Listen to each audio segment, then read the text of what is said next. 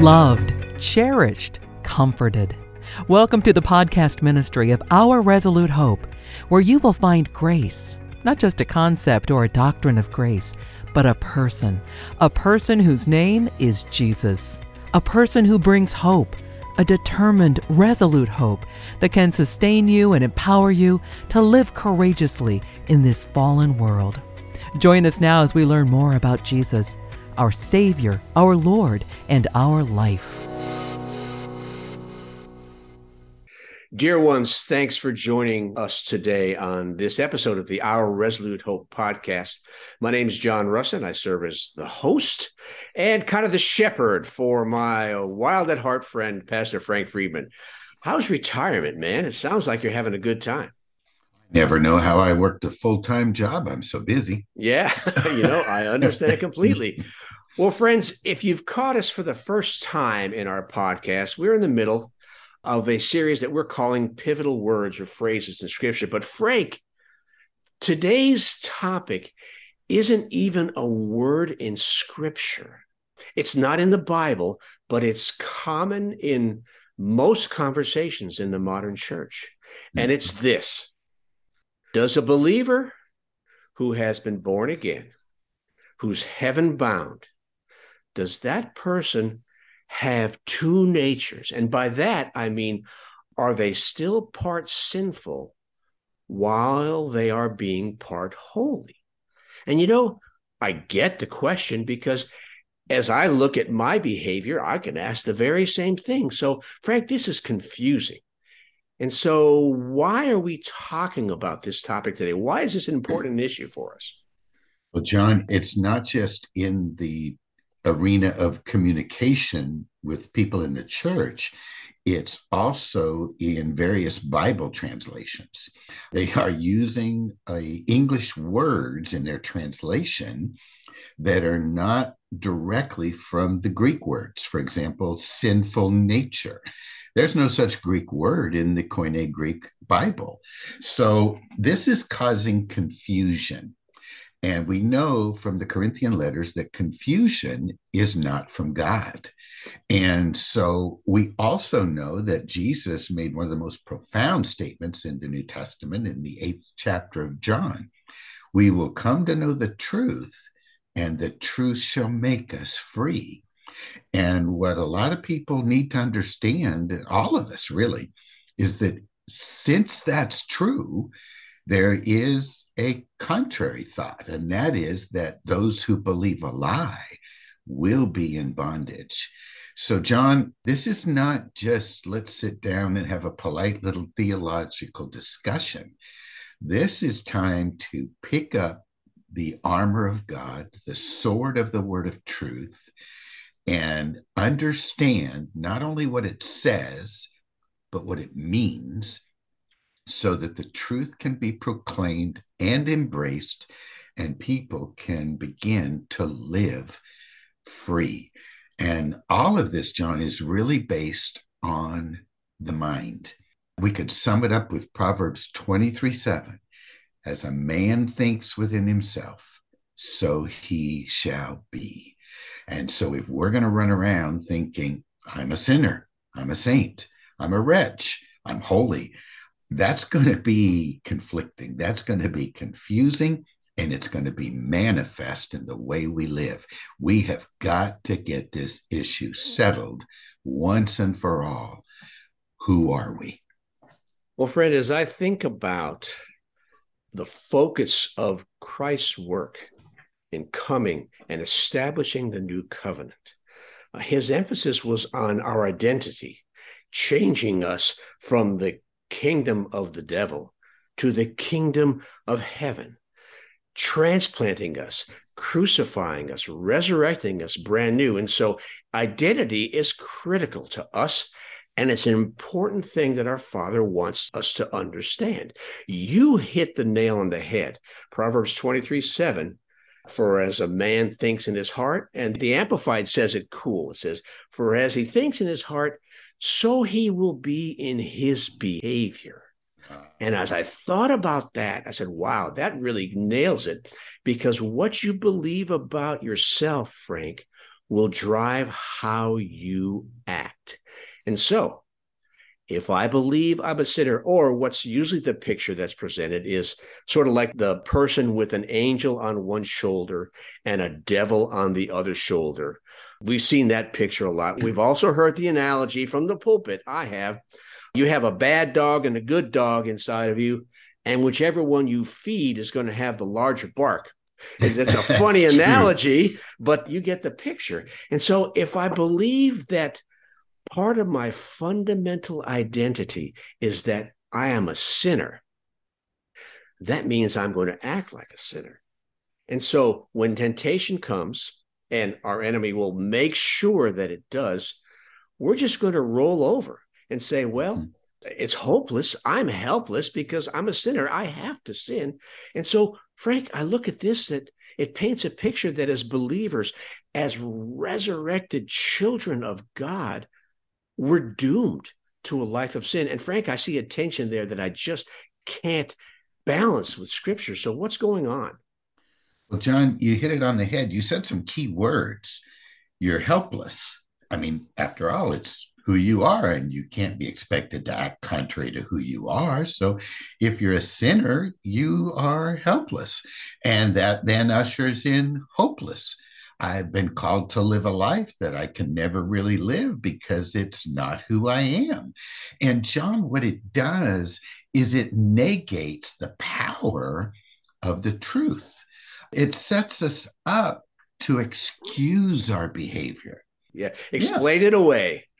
yeah, our sinful behavior is sort of just falling in line with what we believe. And we could use this kind of analogy, John it sets the bar really low. Oh, yeah. And we lose the sense of horridness of sin. We almost anticipate it, expect it. As we said earlier, we excuse it away. Well, of course I sin. It's who I am. And so we need to bring the bar back up. And John, in the New Testament, Jesus set the bar so incredibly high, but it's a bar of reality. We have been made brand new. We have been made saints. We have been made the righteousness of God. And it's only when we really understand and embrace that, get that into our mind, then we can say, well, of course, then I can live a radically different, righteous life, and sin becomes a horrid distortion of who I really am. That's right, Frank. We need to make sure our listeners understand that we are not saying that we don't sin. We are not sinless. We commit acts of sin, but what we're going to be talking about in this episode, and who knows, maybe another, is why we sin? What's the source? What's the cause? And we're starting from a point of dismissing that the cause is us, that we are mm. fundamentally flawed at some level. Even though we're holy and perfect, like the scriptures say, we're still flawed and sinful. So we have no choice but to sin. But you know, Frank, when I think of this, I think of you mentioned the high bar that Jesus set. When he said, in fact, John records his words twice, two different places. I give you a new commandment to love others as I have loved you. Well, this is absolutely impossible, Frank. And if we believe mm-hmm. that we're sinners, then we have no choice but to look at those commands, and they are imperatives from our Savior. Look at those commands as something that's going to keep us in the bondage of failure for the rest of our lives on this earth. Those commands are not the truth about us. They're shackling us mm-hmm. to believing lies that we can never, ever do this. And so we get a picture of our Savior as someone who sets bars so incredibly high and says, Oh, you didn't make it. Oh, well, bless your heart. You tried so hard.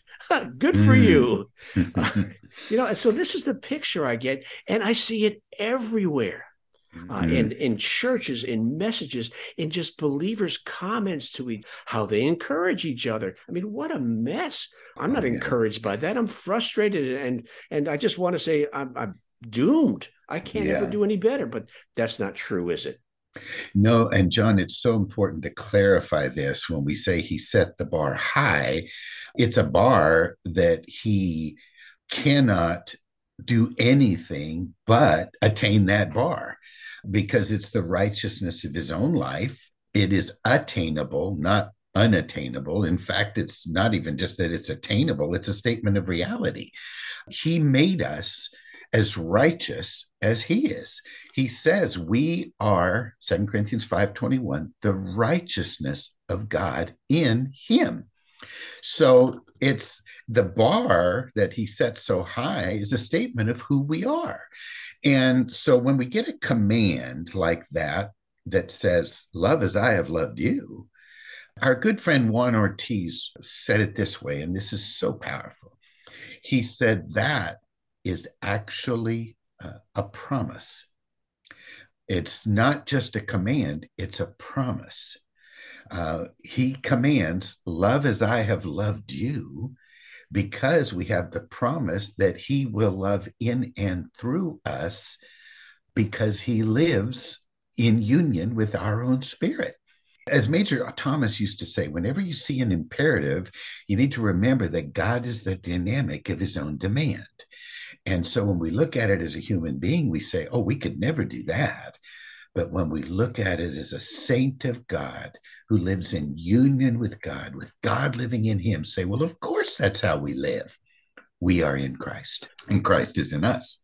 You know, when I listen to you talk like that, Frank, it helps me see clearly how it's possible for us to live as Jesus described we will live uh, with peace, with joy, with rest, with freedom, with love None of that is possible if we believe that we're part sinners, but it is indeed possible. Indeed, it's reality if we believe that we are saints. So, where we set our mind, my friends, is really the key to understanding this, isn't it? Yes, John. And this is another important aspect of every command not only are they a promise of what Jesus will do in and through us, but every command is also a statement of identity. For example, don't steal. Well, we could look at that as a call to not do something, just a behavior. But we could also look at it as a statement of identity of who we really are. Don't steal. Well, of course not. I'm not a thief. I'm a lover. Don't commit adultery. That's not a behavior. It's a statement of identity. I'm not an adulterer. So if we looked at every command as a statement of identity, those commands would constantly be reminding us of who we are instead of a behavior we're supposed to perform. So, John, I think it's really important, maybe for our listeners, that we go to a passage maybe like 1 Corinthians 15 22. In Adam, all died so in Adam, all became sinners. Romans 5, through the death of the one, many were made sinners. But then the rest of 1 Corinthians 15, in Christ, we were all made alive. And so in Christ, we were all made saints. And our listeners, of course, might be going, well, how did that happen? So maybe we ought to go to Romans 6 and find out about these two identities. What do you think? Sure, go ahead. Lead us there. well, we have to understand that there's really only two kinds of people in the world. There are those that are in Adam and those that are in Christ. And so everyone in Adam is a sinner. You know, it's funny, John, when you ask people, what makes someone a sinner? The standard answer I get is, well, sinning. Sinning makes you a sinner. Well, my goodness, that means behavior determines identity. So quack like a duck, my friend. Yeah, and quack. then they quack. And then, well, does that make you a duck? No. The duck isn't a duck because it quacks. It quacks because it's a duck. It's the same way with sin. Sinning doesn't make you a sinner. You sin because you're a sinner. So that's what's going on. So a sinner is simply somebody who's in Adam, who died in Adam, who lost the life of God and has not yet received the life of God back. So what did God do? Well, he died for our sins. That's wonderful. But that doesn't do anything to change us. It just simply took away what we did that was wrong. So in Romans 6, we have probably the most neglected truth in the Bible, where Paul says, Don't you know? And the implication is, You don't, and you should. That the moment we put our faith in Christ, we got immersed into Christ so that whatever happened to him happened to us. And so when he was crucified, we were crucified. God killed our old person that was in Adam. And then he buried that person. And then when Jesus rose that third day, we were resurrected as brand new creations in Christ. We are no longer in Adam. We are now in Christ. We are no longer a sinner. We are now a saint. And that's what Paul in the New Testament says. Not Paul to the sinners at Philippi, Paul to the sinners at Ephesus, but he writes to them and says, Paul to the saints at Philippi, to the saints at Ephesus, and even to the carnal Corinthians, he said, Paul to the saints. This is who we now are, even though sometimes we might not act like who we are. Indeed. You know, Frank, when you were talking, my mind is running. Of course, it always runs. My mouth runs too sometimes, but my, mm-hmm. but, but, my mind was running. And, uh, you know, so many believers, uh, and I, I fell into this boat as well, believe that the main reason Jesus came was to die on the cross and forgive our sins.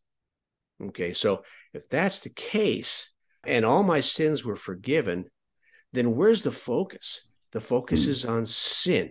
And so if hmm. Jesus came to forgive my sin, I'm setting my mind on sin.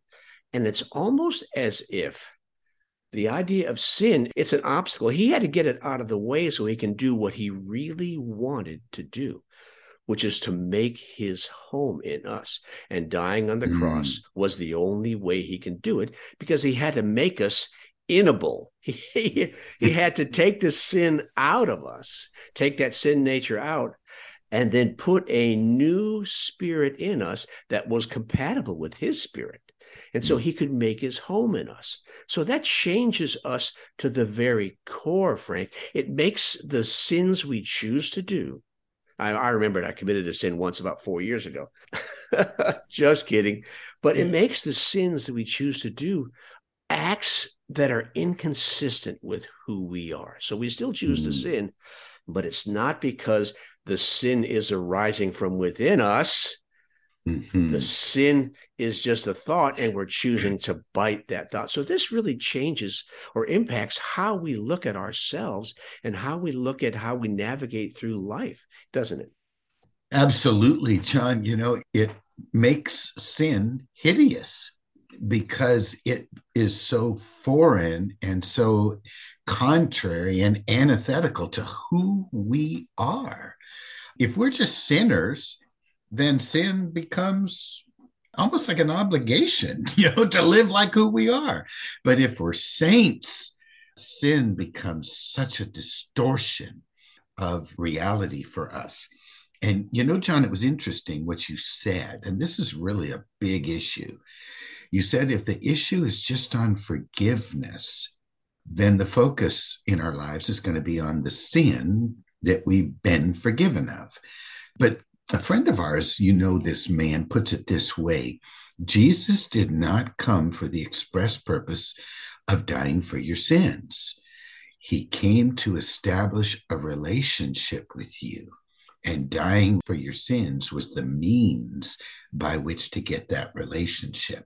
And so, John, this lifts it to even a bigger agenda on the part of God that it, it was to make us brand new and right, and that's wonderful, but it lifts it even greater than that so that He, the right one, could live in such intimacy with us that he could actually live inside of us and through us. And so, John dying for our sins was to establish relationship, which is the experience of love and kindness and desire to please. And that's why Jesus said, If you love me, you'll keep my commandments.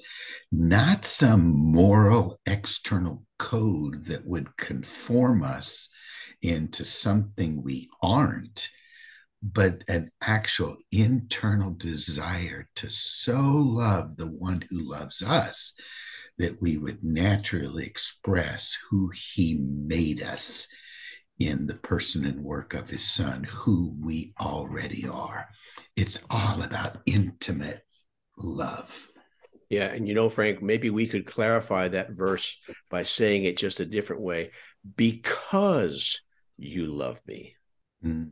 You will keep my commandments. So that takes this almost a threat. Hey, if you love me, you're going to keep my commandments. But if you don't love me, you're not going to keep my commandments. And so it's not a threat, it's a promise. Because you love yeah. me, that will be manifest in yeah. your desire to keep my commandments. So it, it, changes the way we look at ourselves. It changes the way we look at the sins that we choose to commit, that they're foreign to who we are as believers. Well, I said the word foreign, and I want to sort of wrap up with this and, and close off this episode because this whole topic that we've been just beginning to touch on is so foreign to the minds of, of many of us. I still struggle with it. And so this is going to be different. We're going to have to wrestle with this because it's so mainstream to believe that we're a sinner. But, you know, so this opens up the whole concept of where personal warfare in the trenches is going to be important for us because we're going to have to wrestle with what we believed all these years that turns out to be a lie and wrestle to accept the truth. When we mm. shift our focus from ourselves, which is where the sin focus comes from, we shift the focus from ourselves and we say, wow, what does scripture say about this? Mm. And I hmm. think, my friend, next time when we unpack this, we're going to do some deeper dives into scripture and look at what it says, the root of all these beliefs, and what the scripture really says. Because, Frank, that is where we're going to get our true compass, isn't it? And I'll let you wrap up with this. Oh, my goodness. Yes, we have to believe what God says about us not what we say about ourselves, not what the church says about us, not what the world says about us, and not what men who have lots of titles before their names tell us. The only authority is God. And he wrote a word. So it would be down and on paper once and for all what he says about us. You know, John, it's interesting, but, you know, we just moved and we're in a new neighborhood and we uh, started a Bible study. And this week, we went throughout the New Testament showing what God had done for us in Christ and that he had made us saints. And so we went to Ephesians 1, to Philippians 1, to Colossians 1, to First Corinthians 1. And we just went throughout the New Testament and calling to mind before these dear people that God, the Holy Spirit, in his written word, calls us saints. One of them addressed, well, aren't there passages where we're called sinners? And I said, oh, absolutely. Two in James 4 and one in First Timothy 1. So we addressed those and explained them. And then I said to the people, I said, but even if we didn't have an explanation, which we did, it's 58 times in the New Testament we're called saints, and only three times we're called sinners. What's God trying to tell us? And it was fascinating. This one woman who shared at this point, she said, Oh my gosh, God calls me a saint?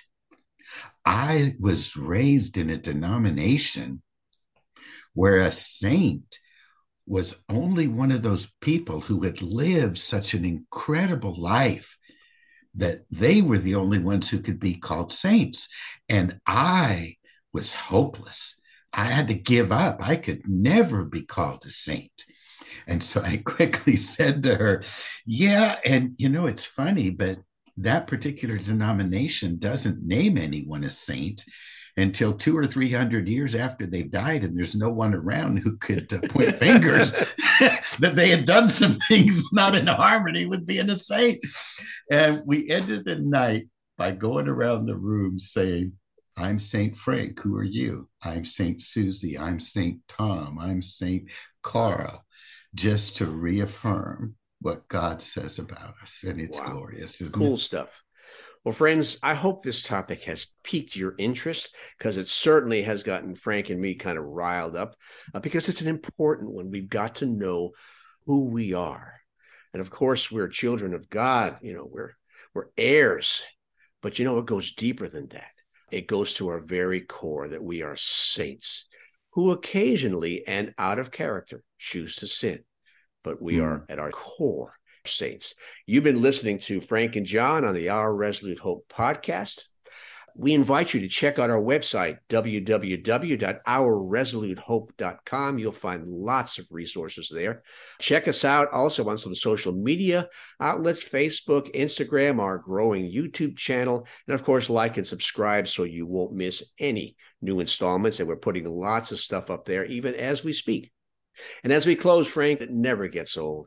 We close with this reminder from Hebrews chapter 6 that we have this hope as an anchor for our souls. What a great word, an anchor, because the world is like an ocean swirling. We have an anchor for our souls.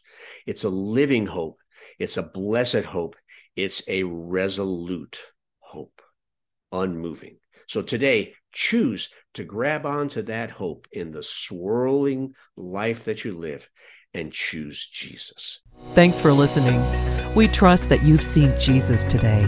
And you know that no matter what you're facing, He offers you Himself, His own life. He wants to live His life with you, in you, and through you as you trust Him and walk by faith in this troubled world. You've been listening to our Resolute Hope podcast. For more information, find us online at ourresolutehope.com and check out our social media channels under the name Our Resolute Hope.